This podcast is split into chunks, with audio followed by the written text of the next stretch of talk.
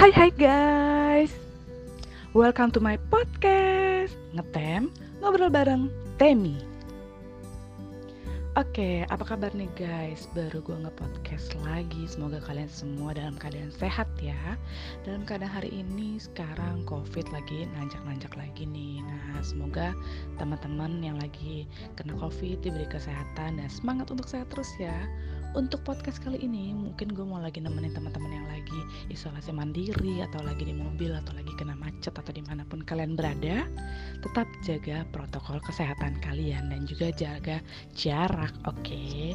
nah kali ini gue pengen cerita tentang journey gue sebagai pejuang garis biru. Atau ya pasti udah tahu dong ya para pejuang garis biru. Yuk kita merapat dengarkan journey gue berikut ini Nah, jadi nih guys, dulu tuh ceritanya gue tuh baru dikasih uh, kesempatan untuk hamil gitu ya. Itu agak lumayan lama, empat setengah tahun. Mungkin bagi orang-orang yang uh, lebih dari segitu adalah ah lo belum seberapa time gitu. Nah ya udah. Tapi bagi gue itu adalah suatu perjalanan yang cukup uh, bikin gue apa ya sedikit introspeksi diri juga kenapa gue juga belum dapat dikasih juga waktu itu. Nah awalnya nih waktu gue masih 4 bulan pernikahan gue itu gue tuh sempat ke dokter kandungan. Nah pas ke objin tuh gue datang ada deket di rumah sakit uh, Mitra Kasih Barat itu dokter tuh uh, nanya kenapa keluhannya bu? Jadi saya pengen hamil. Ditanya lah ibu udah berapa bulan menikah? Saya baru empat bulan dok. Nah setelah itu si dokternya ketawa bu gue langsung Hah, emang ada yang salah apa nih gue? Gitu kan ya udah akhirnya si dokternya menjelaskan ibu ibu itu baru empat bulan santai aja udah namanya pengantin baru nikmatin aja gitu kan ya. Ya udah nanti kalau misalkan emang udah satu tahun baru nanti ibu kembali lagi ke saya gitu kata dokternya.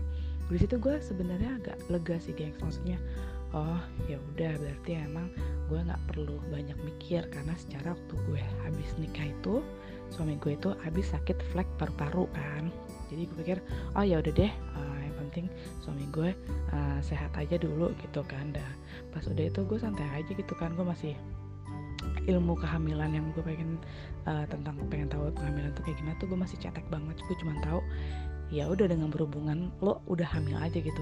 Ternyata enggak gitu kan. Nah selama dua tahun pertama gue nikah itu uh, jujur pola makan gue masih berantakan. Gue makan apa aja junk food dan suami gue tuh tipikal yang udahlah eh, nggak uh, usah diet diet ngapain sih diet diet padahal kan sebenarnya sih bukan diet ya gengs. Di di sini kan kitanya seharusnya kalau mau hamil itu memang harus uh, pola hidup sehat. Nah pas udah akhirnya gue kebablasan itu gue naik lah berat badan gue sekitar 12 kilo.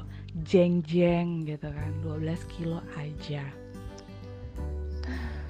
Gila gue setiap orang ketemu nih tem lo hamil ya? Hmm, gue dengan tersenyum tipis-tipis gitu kan. Amin dalam hati gue pada hmm, nyes banget nih para pejuang garis biru pasti tahu banget nih. Nah pas itu ya udah gue jalanin ya. Terus akhirnya gue gue nggak bisa nih kayak gini terus. Dan gue akhirnya komit ke suami gue ayo dong kita nggak bisa kayak gini terus. Dan juga gue juga akhirnya ke dokter ada itu dokter di namanya dokter Bob.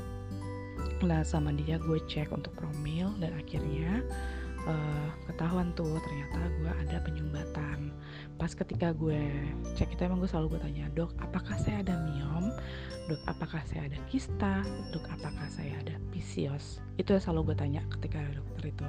Terus kata dokter itu enggak bu ibu tidak ada miom ibu tidak ada kista dan ibu tidak ada PCOS intinya ibu hanya terjadi apa penyumbatan aja. Nah, gimana ibu mau punya anak kalau misalkan uh, rahim ibu itu tersumbat? Di situ gue sempet yang jujur ngedown ya sebagai perempuan gue kayak yang oh jadi selama ini kenapa gue nggak hamil itu ternyata ada penyumbatan gitu kan. Terus gue kayak yang ngedown terus suami gue juga yang ya udah Bismillah bisa lagi kok hamil kok gitu kan ya udah gue sampai yang aku nggak bisa hamil dong. Aku ini itu ya biasalah cewek ya udah negatif thinking aja. Terus laki gue sih support untuk yang nggak bisa bisa yuk kita bisa hamil yuk gitu kan. Ya udah akhirnya gue komit sama suami gue. Gue bilang sama suami gue kalau emang kamu mau uh, apa namanya hamil udah nggak bisa lagi nih. Gue makan gue udah berantakan gue juga udah gendut banget. Kira gue diet lah tuh. Dulu ilmu diet gue masih yang kayak debem gitu kan diet enak bahagia menyenangkan. Karena gue lihat kakak gue itu prosesnya kok dia bisa turun dan lumayan banyak gitu kan kurus banget. Ah gue tanya lah gimana kak? Gini singkat cerita akhirnya gue coba apa namanya gue coba jalanin dan turun. Turun sekitar 7 kilo ya dan terus udah gitu gue cari-cari tahu lagi kan ternyata dengan debem itu tidak bagus untuk efek jangka panjangnya. Kalau emang mau jangka pendek mungkin kalau misalkan lo udah yang terlalu berlebih banget dan lo kayak udah sesak nafas kalau gue jujur ketika gue gendut itu gue jadi sesak nafas makanya gue jadi kayak ah gue gak bisa nih kayak gini terus gitu loh. Yang tahu diri kita kan tubuh kita kan di kita sendiri ya gengs ya. Udah tuh akhirnya pas udah dua tahun belakangan gue ngeliat lagi postingan kakak gue. Dia lagi posting tentang bumbu-bumbu dapur kayak misalkan apa uh, kapolaga cengkeh. Gue bilang apaan nih kak? Gue bilang gitu dan ternyata dia itu lagi ngikutin akun IG-nya. Pasti teman-teman udah tahu banget nih akun dokter Zaidul Akbar. Nah udah pada tahu dong Dr. Zaidul Akbar tuh dengan program CSR-nya itu yang memang kembali ke sunatullah lagi. Kembali lagi kita ini tubuh kita terbuat dari tanah dan akan kembali ke tanah. Jadi baiknya memang menggunakan resep-resep yang alami yang tidak dibiasakan dengan obat-obatan kimiawi gitu kan. Ya udah gue kayak hmm, gue cobalah gue cari gue baca-baca tuh di IG-nya dia. Gue agak-agak sedikit ketampar dengan kata-katanya uh, gerbang permasalahan itu ada di pencernaan. Damn gue ngerasa iya ya pencernaan gue memang gak lancar nih. Gue bisa sorry gue bisa buang air besar itu mungkin dua atau tiga hari gue baru bisa gitu kan. Terus di sini. Dan ujung-ujungnya ketika pencernaan kita bermasalah dengan makanan yang kita salah kita makan nih misalkan kita jalan kita sering makan junk food atau tepung-tepungan produk produk dairy yang kayak gitu-gitu ya yang terlalu berlebihan. Dan itu mengacu kepada nanti ke area rahim kita. Gue langsung yang okay, jadi selama ini memang uh, pola makan gue salah ya gitu kan. Even gue juga kayak mungkin udah mulai olahraga gue kayak waktu itu tuh uh, Car Free Day. Aduh kangen banget gak sih geng saya namanya Car Free Day? Gue kangen banget momen itu Car Free Day. Gue tiap hari uh, minggu sama laki gue libur kerja. Gue Car Free Day ke di Sumarekon Bekasi. Kita jalan kaki pagi-pagi atau nggak lari tuh kan sambil berjemur. Nah udah tuh gue jalanin program itu JSR itu sekitar kurang lebih 4 sampai 5 bulan. Nah gue awalnya kayak banyak banyak yang berhasil tuh gengs. Banyak yang berhasil. Wah gila gila. Gue langsung ya wah gue termotivasi dong ya nggak sih? Namanya perempuan ya kan? Yang pengen hamil pasti apa aja dilakuin ya kan? Terus gue kayak oh ya udah Bismillah. Nah yang gue lakuin waktu itu adalah gue minum rimpang-rimpangan atau kayak jahe kunyit kayak gitu-gitu. Oke gue coba. Pagi-pagi gue minum chia seed rendaman chia seed, uh, lemon sama madu.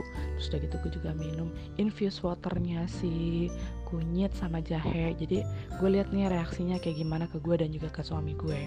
Ketika gue kasih ke suami gue dia minum dan itu dia nggak lama kemudian dia langsung pup oh dari situ gue kayak menyadari dong kesalahan gue. Oh berarti di sini ya memang bermasalah kayaknya gue nih kita harus suportif ya gengs ya kalau misalnya memang di bermasalah di suami atau istri kalian harus mengakuinya aja dan kalian harus tetap cepat harus untuk memperbaiki itu gitu kan. Hormonnya apa segala macem. Ya udah akhirnya oh di situ gue kayak ya udah tapi gue terus terus udah gitu kan. Ketika minum rimpangan itu pun gue biasanya uh, tahajud dulu. Gue tahajud sambil ketika minum kita komunikasikan sama Allah gitu kan. Kayak ya Allah semoga dengan minum ini uh, bisa membuat aku sehat dan bonusnya hamil ya Allah gitu. Setiap minum gue jadi kayak misalkan gue bikin tuh rimpangan tuh eh infused water itu jam 8 malam jam 4 subuh setelah gue tahajud gue minum. Selalu kayak gitu dan pagi-pagi gue usahakan untuk misalkan dulu kan gue naik kereta ya geng saya turun di Juanda itu gue jalan pagi walaupun mungkin tidak setiap hari dalam seminggu tapi seenggaknya gue jalan pagi dari Juanda ke kantor gue. Kebetulan itu sekitar text time 10 sampai 15 menit lah ya. Nah itu dengan jalan pagi itu kan kita berkeringat dan kita berolahraga ya guys. Terus juga gue berjemur pentingnya jemur itu ya Allah gengs. Itu kan mengandung vitamin D dan itu ada loh. Salah satu orang yang hmm, bisa tidak hamil karena kekurangan vitamin D. Nah bagi kalian mungkin yang kurang vitamin D cepet-cepetlah berjemur apalagi ini lagi corona kan. Kita disarankan banget dengan untuk berjemur. Itu bagus banget. Jadi apa aja deh gue cobain dari yang namanya. Gue diet oke akhirnya selama 2 tahun itu gue diet dan gue turun 11 kilo nggak apa-apa gue agak lama memang prosesnya gue nggak masalah sih ya karena kan gue lebih ke proses daripada hasil gue diet terus akhirnya uh, eh, gue mikir oh, oh udah turun nih. Terus tapi waktu itu gue pikir ah hmm, kayak mana nih gue nggak hamil? Eh nggak terus udah gitu dari uh, setelah gue juga nggak hanya dengan rimpang-rimpangan gue juga memperbaiki kolbu gue juga. Jadi gue lihat ada siapa tuh yang kolbu itu ustadz siapa sih? Gue lupa adalah salah satu ustadz yang tentang kolbu. Situ gue lihat katanya kalau misalkan emang kamu mau hamil ya kamu jangan ada masalah dengan orang tua.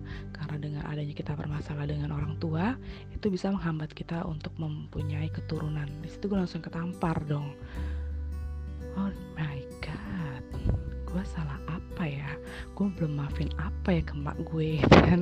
Kalau ke bapak gue gue uh, jujur gue lebih dekat ke bokap sebenarnya dibanding ke nyokap gitu kan. Jadi kayak uh, mungkin kata gini mungkin ada di, di alam bawah sadar kita ada yang belum memaafkan eh, kesalahan-kesalahan uh, yang ibu kita lakukan. Nah itu kayak ya udah akhirnya gue dan juga gue inget uh, salah satu cerita uh, cerita gitu ya bagaimana kita ingin dima, dimasukkan ke dalam surga adalah dengan memaafkan orang-orang yang telah menyakiti kita. Kebayang gak gengs? Memaafkan orang-orang yang nyakitin kita itu kayak susah banget. Jujur gue dalam posisi waktu itu ada yang toxic people banget di kantor gue dan gue kayak yang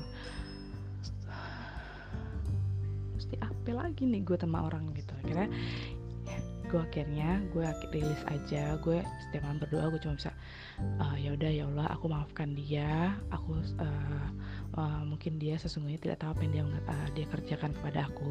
Terus udah gitu juga kayak yang gue minta maaf kalau emang gue masih belum bisa ada yang belum dimaafkan kesalahan orang tua gue di gue gitu kan. Ya udah ikhlasin aja. Ya memang dulu gue sempat berpikir emang gue pernah denger ya tem kalau namanya orang hamil itu harus rilis harus damai tenang gitu kan gue pikir ah lo bisa aja ngomong kayak gitu karena lo udah punya gitu kan. Dan ternyata it really happens lo geng sama gue dan itu bener. Dan ketika gue menjalaninya gue memperbaiki kolbu gue gue memperbaiki pola makan gue pola hidup gue Allah Allah akhirnya memberikan jawaban doa doa gue dan suami gue untuk hamil. Di situ gue langsung yang jadi pas gue tahu gue hamil gue tuh kayak awalnya eh, nggak uh, ngeh kalau gue telat kan. Karena gue pikir kayak telat hamil biasa lah gitu kan. Gak lama akhirnya pas gue liat ah, gue cek ini dong gue cek test pack gue kayak auto bego. Terus gue mikir dia gue beneran hamil atau enggak ya? Nah mau tahu selanjutnya gimana? Nanti kita lihat di episode kedua. Oke gengs jangan lupa tonton terus dan dengarkan terus podcast aku ngetem ngobrol bareng Temi. Untuk yang selanjutnya ya bye